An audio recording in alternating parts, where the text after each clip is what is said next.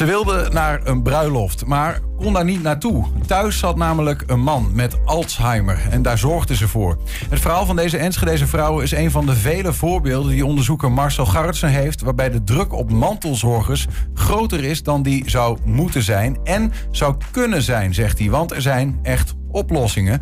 Op 10 november organiseert Garrits een gratis bijeenkomst in Prismare in Enschede... waarin mantelzorgers en betrokkenen uh, advies kunnen krijgen als ze daar zijn. Marcel, goedemiddag. Goedemiddag. Toen wij elkaar even spraken uh, voor dit gesprek, toen, zei, uh, toen vroeg ik je... hoeveel mensen zijn eigenlijk mantelzorger in ons land? Dus zorgen voor een naaste. En toen zei je, nou, je zult schrikken als ik dat tegen je zeg. Ja, want het zijn één op de drie Nederlanders van 18 jaar en ouder. Dus als we dat hebben als we kijken naar Enschede, dan hebben we het over 48.000 mensen die zorgen voor een naaste. En daar moet je bij bedenken dat ongeveer 10% daarvan ook belast of overbelast is. Dus dat is, dat is bijna 4.800, bijna 5.000 Enschedeërs die erg belast zijn. Die met, met zorg in hun ja. hoofd rondlopen. Ja. ja. kop wou ik zeggen, maar dat. Um, je hebt daar onderzoek naar gedaan. Even een rijtje, Marcel Garretsen, wie ben je dan?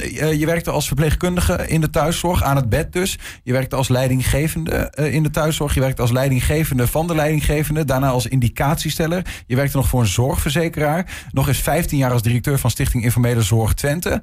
En ergens in die laatste periode heb je, van je werkzame leven heb je dan ook nog besloten om zes jaar lang onderzoek te gaan doen naar mantelzorg. Wat bezielt je? Ja, dat is een hele goede vraag. Wat bezielt iemand? nou, um, het is me heel vaak gevraagd door een professor die uiteindelijk mijn begeleider is geworden. Um, ik vond het zo verschrikkelijk nodig dat we ook een wetenschappelijke onderbouwing zouden hebben voor waar mantelzorgers tegenaan lopen. Dus eigenlijk was mijn centrale vraag: wat heb je nou als mantelzorgers nodig? Om het zo lang mogelijk vol te kunnen houden. En daar heb ik 75 Twentse mantelzorgers voor geïnterviewd. En van al die antwoorden heb ik zeg maar een boekje kunnen samenstellen. Wat denk ik als een soort hulpboek te gebruiken is voor mantelzorgers. En dat komt op 10 november aan de orde. Kijk, dat is uh, een boek waarin, geloof ik, door de bank genomen dan vier thema's uiteindelijk, grote thema's rondom mantelzorg worden besproken, waarvan je er eentje in die bijeenkomst uitlicht. Is het goed om even een mantelzorger voor wie dat, dat is dus gewoon iemand zoals jij en ik, die een naaste hebben, die zorg nodig heeft.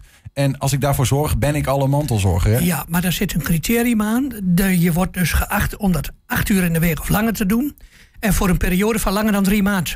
Want iemand die zorgt voor zijn kinderen, ja, zorgt ook voor iemand, maar dat is natuurlijk geen mantelzorger. Het gaat om iemand met een beperking. Ja. En als die beperking snel weer opgelost wordt, dan ben je geen mantelzorger. Maar als het langer dan drie maanden duurt en je bent meer dan acht uur per week daarmee bezig, Hmm. ook in je hoofd, hè, want het zijn activiteiten. Maar zorgen als werkwoord kennen we ook als um, bijvoorbeeld naamwoord. Dus het je zorgen maken Ja. is ook een vorm van zorgen voor. Ja, precies. Um, die, uh, tijdens die bijeenkomst ga je vooral in op het thema faciliteren van mantelzorgers. Hè? Dus Ja. hoe kunnen we die mantelzorgen makkelijker uh, maken? Ja. Uh, en, dat, en, dat doe je eigenlijk aan de hand van vier stappen, heb ik begrepen, die een mantelzorger zelf eigenlijk doorloopt. Ja, klopt. Ik heb in, het, in mijn onderzoek een heleboel data verzameld. En vanuit al die gegevens heb ik dus gekeken van welke route loopt nou eigenlijk iedere mantelzorger. En dat begint bij de vraag, ben ik wel mantelzorger? Want de meeste mensen die zorgen, die zeggen, nou ja, dat ben ik helemaal niet. Dat kleine beetje wat ik doe. Maar als je daar toch heel goed naar kijkt, en je kijkt naar de activiteit en het je zorgen maken, betekent dat wel degelijk dat heel veel mensen dat meer dan acht uur in de week en langer dan drie maanden doen. Dus die vraag is al in het begin heel belangrijk. Ben ik mantelzorger? Op het moment dat je dat hebt beantwoord, moet je echt naar de volgende vraag: wat betekent het voor mij? Er zijn mensen die het heel fijn vinden om dat te doen, jarenlang. Er zijn mensen die het heel moeilijk vinden, heel zwaar vinden. Er zijn mensen die er heel verdrietig van worden. Er zijn mensen die er heel vrolijk van worden. Alles komt voor, maar het is ongelooflijk belangrijk dat jij voor jezelf weet wat het voor jou betekent. Ja. Vervolgens moet je gaan kijken, wat is er dan aan ondersteuning op dit moment voor mij beschikbaar? Waar zou ik het best mee geholpen zijn? En dat is ook weer een scala van, van zaken die, die deze mevrouw, die jij net in het begin noemde, uh, ook door haar hoofd heeft laten gaan. Waar zou zij nou mee geholpen zijn? En de laatste vraag is dan. Maar dat verschilt voor iedereen. En dat verschilt voor iedereen. Is. En de laatste vraag is: en waar haal ik dat dan? Want als je het hebt over ondersteuning van mantelzorgers, dan zijn gemeenten daar in de wet voor verantwoordelijk. Maar ook zorgverzekeraars hebben ieder anders, maar hebben dus ook soms zaken opgenomen voor mantelzorgers in hun polis. Ja. Die bijeenkomst die doe je niet voor niks. Omdat je, je gaat in het hele land uh, eigenlijk rond om, uh, dit ja, mantelzorgadvies te verspreiden, om het zo maar te zeggen. Um, omdat je dus zelf, en misschien ook wel in je eigen rol als directeur van Informele Zorg Twente, dat gaat over mantelzorgers, um, heb gezien dat er wetenschappelijke onderbouwing mist. Ja, en die wetenschappelijke onderbouwing heb ik gemaakt. Maar goed, dan heb je een Engelstalige dissertatie van meer dan 300 pagina's. En daarvan dacht ik, dat gaat natuurlijk niet, gaan niet heel erg veel mensen lezen. Dus ik moet dat vertalen in een boekje. En in dat boekje, wat ik zie als hulpboek, uh, die heb ik de titel gegeven. En hoe gaat het eigenlijk met jou? Omdat dat de vraag is die heel veel mensen missen. Het gaat altijd maar over degene die even zorgt. En mensen zeggen, ja, het gaat nooit een keer over mij. Van, het is heel fijn dat iemand een keer vraagt, en hoe is het eigenlijk met jou? Ja, en even als ondertitel, dat vind ik ook wel treffend, een boek voor mantelzorgers.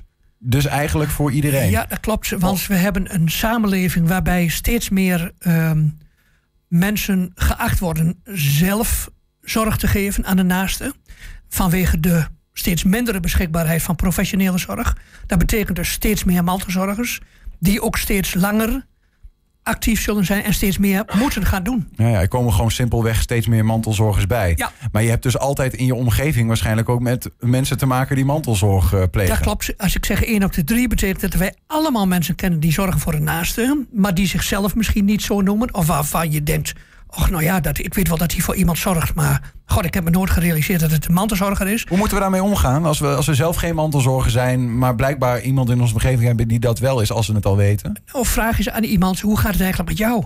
Want de eerste vraag die altijd voor ligt is natuurlijk van... hey, hoe gaat het eigenlijk met je vader, met je moeder, met je partner? Want die is bij de dokter geweest, wat was de uitslag? Is het hetzelfde gebleven? Is het allemaal slechter geworden? Maar het is ook heel fijn om een keer de vraag te krijgen... hoe gaat het eigenlijk met jou? Ja, ja. Die vraag wordt heel vaak vergeten. Nou ja, goed, daar gaat ook dat, dat symposium, zoals we dat noemen. Hè, dat is een bij, bijeenkomst op wetenschappelijke gronden, zoals je het kunnen zeggen. Op 10 november in Enschede. Dat gaat heel erg over hoe uh, maken we dit leven van de mantelzorger makkelijker. Ja. Is dat voor de mantelzorger, maar ook voor uh, andere betrokkenen? Nee, ik heb uh, gedacht om het ook voor professionals te doen. En dat doe ik misschien ook nog een keer. Maar dit is echt helemaal bedoeld voor mantelzorgers. Want wat ik graag wil, is hen ook heel concreet aangeven wat is er in de stad als Enschede beschikbaar als ondersteuningsmogelijkheid. En dan is er heel veel, alleen het is niet overzichtelijk en bijna niemand heeft het complete overzicht. Ja. En dat is natuurlijk heel triest, want die mevrouw die dus niet naar de bruiloft kon of het feest kon van de familie, omdat zij moest mantelzorgen, daar was een prima oplossing voor beschikbaar. Maar als niemand jou op dat spoor brengt, ja, dat betekent in feite dat je dus niet geholpen bent. Maar, maar, zij is met die vraag wel naar de gemeente gegaan, toch? Ja, dat klopt. En, en, en heeft daar dus een antwoord gekregen waar ze, wat eigenlijk onterecht, uh, de gemeente had beter moeten zorgen op dat moment. Nou, de gemeente heeft eigenlijk geen antwoord gegeven. En gezegd, ja, daar is eigenlijk niks voor. Terwijl dat wel beschikbaar is. Ja. Wat had ze kunnen doen dan in dit geval? Uh, er is een organisatie in Nederland en die heet Handen in Huis. En in die organisatie bestaat al heel lang. Dat is een hele goede betrouwbare club. Die zit in Utrecht. Die bestaat al zo lang als ik in dit vak zit. Dat is al meer dan 40 jaar. En die kan zorgen dat er een paar dagen iemand bij jou thuis komt, 24 uur. Waarbij de professionele zorg thuiszorg gewoon doorgaat. Maar in ieder geval is er iemand drie dagen, vier dagen, 24 uur bij jou thuis. Die op kan passen. Waardoor jij zeg maar de gelegenheid hebt om even weg te gaan. Of naar een feest te gaan. Of naar een bruiloft te gaan. Uh, noem het maar op. Ja, ja. En ook dat soort uh, heel praktische tips komen uh, aan bod in die Dat komt allemaal aan bod. Waarbij ik zeg, wat zijn die organisaties? Wat doen ze precies? Hoe kan ik ze in de Enschede bereiken? En belangrijk is natuurlijk ook, wat kost het? Want ik ga ervan uit dat het allemaal dingen zijn...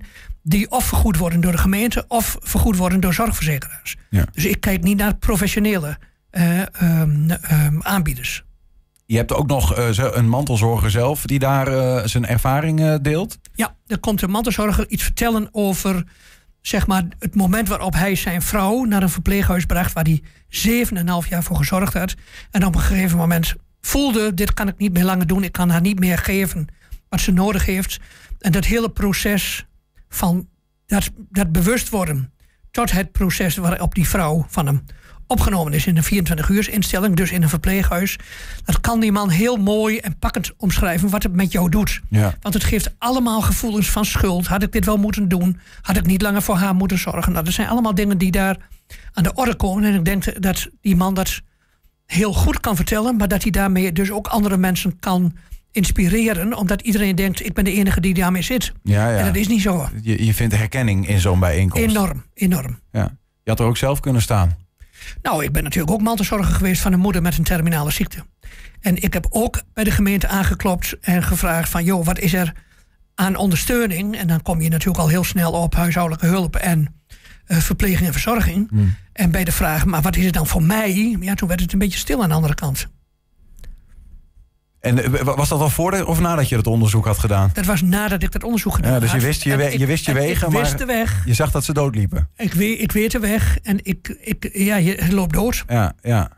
Terwijl er echt heel veel is. Ja, ja goed. Eh, hoe doen we het dan? Eh, even bijvoorbeeld als, als Twente of als Enschede, als het gaat om, uh, om dit soort mantelzorg. Want feitelijk, je zegt eigenlijk, de wet zegt, de gemeente is verantwoordelijk voor ja. de ondersteuning van mantelzorgers. Ja. Hoe gaat het dan in Enschede? Ja, dat, kijk, de, de, de wet zegt helaas niet hoe dat precies moet. En ik vind dat het een omissie van de overheid is die meer zou moeten richting geven. En hoe doe je dat dan precies? Wat zijn dan de, de, de, de grenzen daarbij? En je ziet dus dat in heel Twente iedere gemeente dat op zijn eigen manier doet. Ja, ja. En sommige gemeenten hebben een steunpunt, heel herkenbaar steunpunt, waar je naartoe kunt en waar iemand zit die over die specifieke vraag een antwoord weet. Enschede heeft ervoor gekozen om dat onder te brengen bij de wijkteams, bij de wijkcoaches. Ja, en dan heb je het toch over 100, 150 mensen die allemaal dat antwoord moeten weten. En die daar eigenlijk, als ik dat bij hen navraag, nooit of zelden aan toekomen. Ja, ja, want die hebben dus uh, 4000 mantelzorgers in Enschede, hoor ik je zeggen, die ze dan. Uh, 48.000. Voor 48, 4800. Uh, ja, nou, nou, ja, het zijn er eigenlijk 48.000. 48.000, sorry, ja, waarvan een deel inderdaad um, klopt, dat zei je aan het begin. Uh, dus 48.000, maar ze hebben ook nog andere taken, dus dat is natuurlijk ja, ook een. En die hebben allemaal prioriteit, want als het gaat om huiselijk geweld of om. Noem het allemaal maar op, dan gaat dat allemaal voor. En dat begrijp ik heel goed. Maar wat Enschede nodig heeft, is eigenlijk één punt, een steunpunt mantelzorg, waar iedereen op een herkenbare manier naartoe kan. Iedereen weet waar dat is, iedereen heeft daar een gezicht bij. Dat zou zo helpen hier in Enschede. Even vanuit interesse, in die zin, je zei je hebt, je hebt dus zes jaar lang onderzoek gedaan. Het faciliteren van mantelzorgers, hè, van waar kunnen ze nou eigenlijk terecht, uh, waar die, die bijeenkomst ook over gaat. Dat is echt één van de vier grotere thema's die je hebt onderzocht. Klopt. Wat zijn die andere drie dan? Nou, ik heb eigenlijk vier uitkomsten. Op de eerste plaats zeg ik, en heb ik uitgevonden dat we heel veel aandacht moeten besteden aan de ondersteuning van jonge mantelzorgers. Dat zijn mensen van onder de 18, waarvan één op de 10 in ons land, in heel Nederland, uh, te maken hebben met een situatie waarin er iemand in die leefeenheid zorg nodig heeft. En van die 1 op de 10 kinderen, dus die 10% van die kinderen, gaat 8% uiteindelijk vastlopen en heeft psychiatrische hulp nodig. Even voorstellen wat een massale aantallen, omdat ze niet het leven hebben kunnen leiden wat ze graag, niet de jeugd hebben kunnen had, gehad die ze graag zouden willen. Ja. Dus meer aandacht voor de ondersteuning van jonge mantelzorgers. Ik wil graag dat we op de tweede plaats heel veel aandacht besteden aan de samenwerking tussen de professionele zorgverleners en de mantelzorgers, want daar is ook heel veel behoefte aan. Professionele zorgverleners hebben sterk de neiging om te gaan zorgen en die mantelzorger, ja, zeg maar, uh, te zeggen van joh, dat hoef jij niet meer te doen, want dat doe ik nu, terwijl die mantelzorgers dat eigenlijk niet wil. Die wil gewoon onderdeel zijn van die zorg. Mm -hmm. Dus de samenwerking tussen professionele zorg en informele zorg.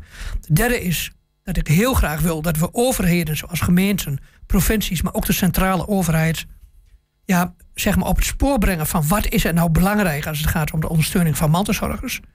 Dus daar wil ik ook nog iets over gaan schrijven.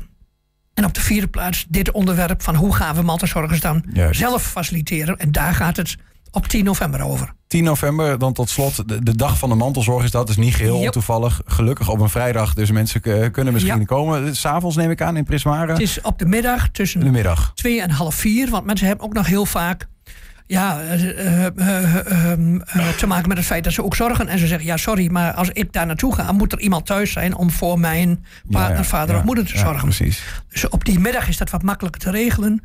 Begint om twee uur. Half twee kunnen mensen er al terecht. Duurt anderhalf uur. Dus na anderhalf uur sta je ook weer buiten. Maar heb je een schat aan informatie. En er is nog wat plaats. Dus mensen kunnen zich daar nog voor aanmelden. Ja, hoe doen we dat? Ehm, stuur even een berichtje naar info apenstaatje Marcel Garritsen aan elkaar. Marcel G-A-R-R-I-T-S-E-N. Dus geen Gerritsen, maar Garritsen. Marcelgarritsen.nl Ja, ik wil bijna een lingo geluidje erbij maken. Oké. Hij is goed gespeld. Info uit marcelgarretsen.nl. Eh dankjewel Marcel dat je er was en dat je even inkijkje wilde geven in die wereld. En succes met het nou ja, wijzer maken van de mantelzorgers in onze mooie Twente. Graag gedaan. Dankjewel.